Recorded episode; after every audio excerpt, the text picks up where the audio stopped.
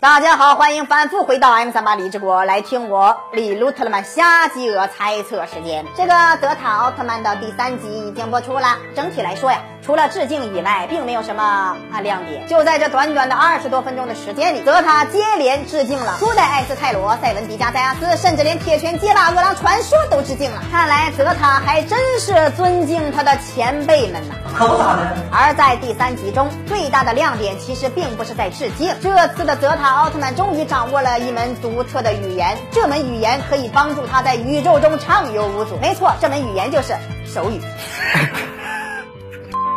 在第三集中，泽塔首先秒杀了初代中的经典怪兽奇卡斯，而秒杀他的绝招就是认真的一拳。不过因为这一拳太认真了，导致间接的损坏了附近的观测站，因此姚辉又被长官一顿臭骂。因为这个失误很有可能会导致他们研发机甲二号的计划失败。呃，如果有这个经费的话，不如先研究一块高容量电池吧。难道你们没有发现这个致命的缺陷吗？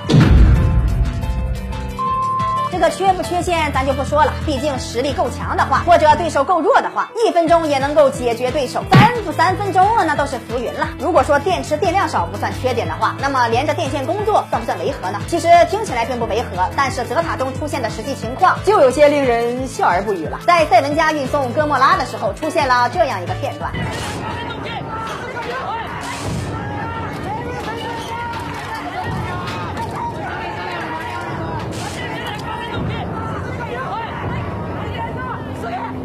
个现象可以看出，一个赛文家出来搬砖，一整个团队的队员都要出来帮他插电线呢。有这些人力，多做几台挖掘机，它不香吗？之后，哥莫拉苏醒，插电的赛文家摆脱了插电板，切换成了三分钟模式。虽然也制约住了哥莫拉大肆破坏，但是最后还是因为电量耗尽，终止了战斗。因此，战场还是转接到了泽塔奥特曼的手里。之后，本集中最有亮点的地方出现了。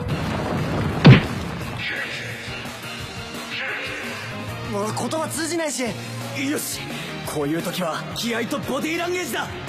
おーしヨー先輩そのメダル。ひ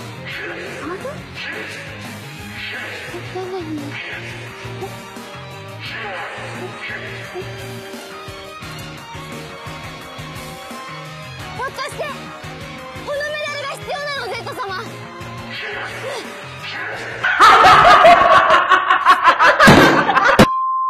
阿尔法装甲形态打不过哥莫拉，所以泽塔只能向拥有奥特勋章的养子女汉子前辈要勋章。因为语言不通，所以泽塔只能用全宇宙通用的终极语言跟他沟通，取得了新的奥特勋章，从而获得了新的形态——贝塔冲击形态，就是这个酷似戴亚斯的力量形态。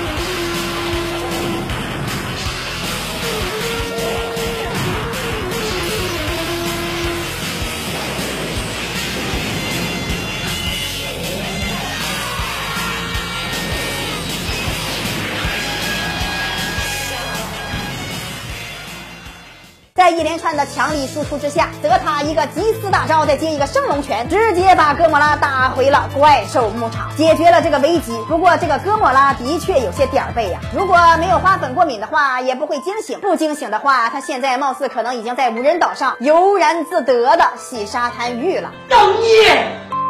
这个泽塔已经第三集了，我们完全没有看到杰德的身影。第四集的预告也连根毛都没有看到，我这都有些按耐不住了。希望杰德早点出现，并且可以多待几集，让我们看到一个圆满的泽塔奥特曼。李德曼每天都会更新，不要错过精彩节目，咱们下期再见。